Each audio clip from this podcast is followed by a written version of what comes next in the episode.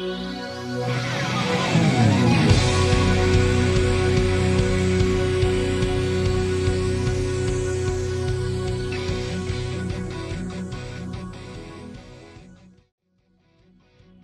teman pemilih, jumpa lagi nih di channel JDIH KPU Provinsi Kalimantan Barat. Kali ini seperti dengan video kita yang pertama kemarin pada saat opening, eh, kita akan menghadirkan narasumber yang akan memberikan informasi mengenai eh, pelaksanaan tahapan pemilihan serentak tahun 2020 di Kalimantan Barat. Nah, kali ini tentunya saya tidak sendiri, ditemani dengan narasumber yang merupakan anggota KPU Provinsi Kalimantan Barat, Divisi Sosialisasi, Pendidikan Pemilih, Parmas dan SDM, yaitu Bapak Lomon Esos. Halo Pak, apa kabar? Kabar baik. Oke, Eh, kita langsung aja nih Pak ya. Ya, Terkait siap. pelaksanaan sosialisasi yang kemarin sudah diselenggarakan oleh KPU Provinsi Kalimantan Barat dalam pelaksanaannya eh, sosialisasi tersebut, kira-kira apa saja nih Pak yang disampaikan? Ya, eh, pertama barangkali eh, kita mendapatkan eh, sosialisasi dari KPU RI itu hari Minggu ya. Hari Minggu kemarin pagi. Kemudian eh, di malam harinya kita langsung mensosialisasikan PKPU tersebut dengan tujuh kabupaten yang melaksanakan pilkada di Kalbar begitu. Nah kemudian eh, kemarin tanggal 18 ya, Ya, 18 hari Kamis, betul ya? betul Pak. Kita juga melaksanakan eh, sosialisasi ke pihak-pihak eksternal, yaitu eh, pemangku kepentingan ya dalam hal ini eh, pemerintah, kemudian eh, aparat keamanan, lalu juga pihak eh, pimpinan partai politik, pegiat-pegiat eh, pemilu ataupun pemilihan, eh, termasuk eh, apa namanya masyarakat adat, kemudian tokoh agama, ya tokoh pemuda dan wartawan, Oh, wartawan, media ya Pak ya. wartawan ataupun media.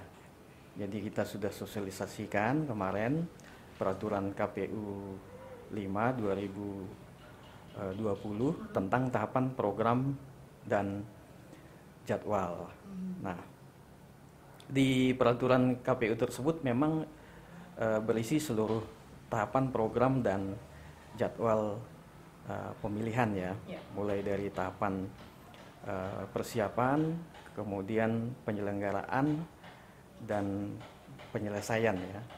Nah, eh, sebagaimana kita ketahui bahwa sebelum ditunda karena bencana pandemi, nah setelah ditunda karena pandemi ini kita kembali mengaktifkan eh, apa namanya eh, badan ad hoc kita Ya. mulai tanggal 15 kemarin begitu dan seluruh badan ad hoc kita baik itu PPK dan PPS sudah kita aktifkan. Ya. Nah, untuk PPK perlu disampaikan bahwa eh, pada saat eh, sebelum ditunda itu sudah dilantik semuanya.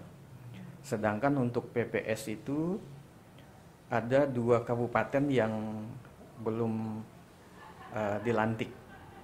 Nah, utamanya untuk Kapuas Hulu itu ada di 13 kecamatan yang belum dilantik.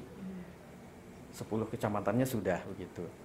Lalu kemudian di Kabupaten Sintang. Nah, Kabupaten Sintang eh, sendiri memang semua PPS-nya belum dilantik sama sekali pada saat penundaan itu. Karena memang ada surat dari eh, gubernur ya, bukan dari eh, ada surat dari bupati yang menyatakan bahwa Kabupaten Sintang itu dalam kondisi KLB begitu. Sehingga pelantikan yang dijadwalkan tanggal 22 Maret itu tidak dilaksanakan.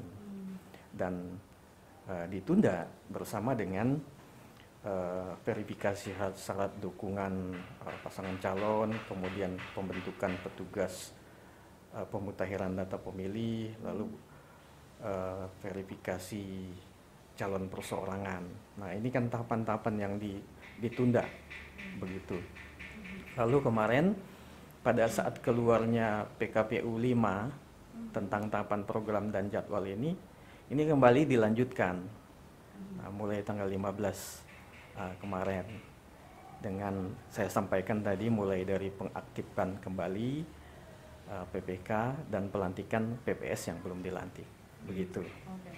Uh, ini untuk informasi untuk teman pemilih ya tentunya apa saja sih Pak item-item yang e, mengalami perubahan pada PKPU 5 tahun 2020 Iya, e, tadi saya sampaikan secara terjadwal memang ada empat tahapan besar itu tadi ya, ya. mulai dari e, pelantikan PPK dan PPS, hmm. utamanya untuk PPS ya, ya, karena memang sebagian besar PPS yang belum terlantik pada waktu itu. Hmm. Nah kemudian uh, verifikasi syarat dukungan pasangan calon perseorangan, hmm. lalu pembentukan petugas pemutakhiran uh, data pemilih atau PPDP dan uh, pemutakhiran data penyusunan daftar pemilih. Terhadap tahapan uh, pemantau dan jajak pendapat itu, kita meminta kepada teman-teman di tujuh kabupaten yang melaksanakan pemilihan 2020 ini untuk kembali mengumumkan begitu ya, mengumumkan tahapan pemantauan uh, jajak pendapat ini begitu. Hmm. Oke, okay.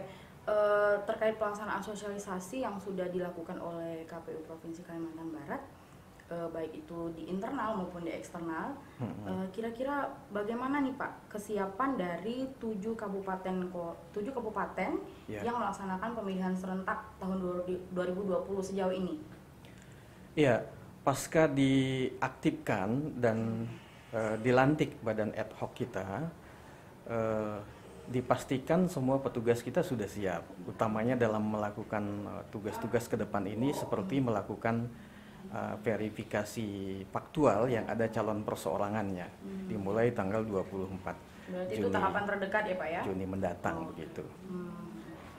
Nah kemudian nih Pak ada hal yang menarik di PKPU 5 tahun 2020 di sana dijelaskan bahwa e, seluruh tahapannya itu harus dilaksanakan sesuai dengan protokol kesehatan penanganan COVID-19.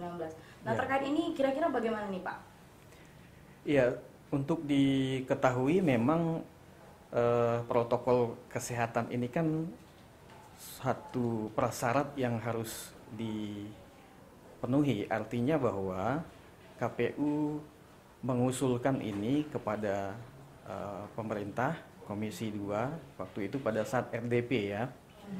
Uh, dan kemudian disetujui oleh pemerintah kemudian Komisi 2 uh, bersama dengan penyelenggara untuk melaksanakan pemilihan 2020 ini syaratnya dengan protokol kesehatan gitu.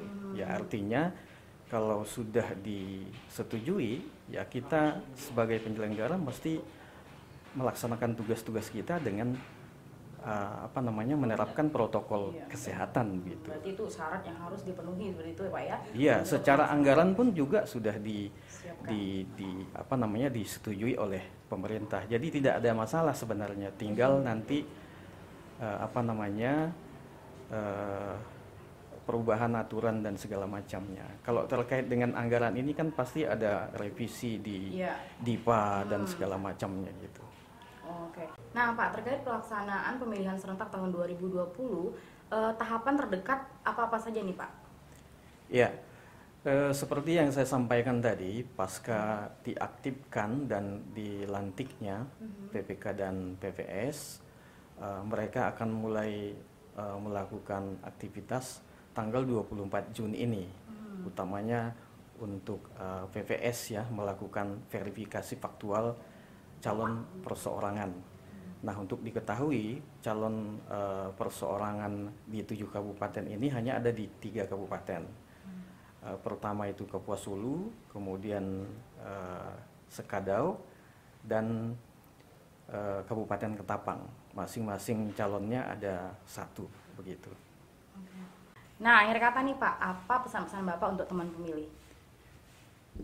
Ya, untuk teman pemilih tentu kita berharap supaya uh, mereka lebih proaktif ya, hmm. utamanya nanti untuk uh, melakukan uh, pengecekan apakah mereka terdaftar sebagai pemilih kan, hmm. karena itu syarat dasar untuk uh, nanti memilih di TPS. Kemudian jangan segan-segan uh, untuk membantu penyelenggara untuk melakukan sosialisasi karena tugas apa namanya uh, suksesnya pemilihan itu bukan saja bergantung kepada penyelenggara saja, tetapi kepentingan uh, bersama baik teman-teman pemilih maupun pemerintah dalam hal ini stakeholder ya masing-masing kan punya tugas dan fungsi yang sama untuk melakukan tugas-tugasnya dalam rangka pemilihan 2020 ini. Saya kira begitu. Oke. Teman pemilih, sekian dulu bincang-bincang kita kali ini. Kita akan bertemu di episode selanjutnya. Jangan lupa like, subscribe, dan share. Bye!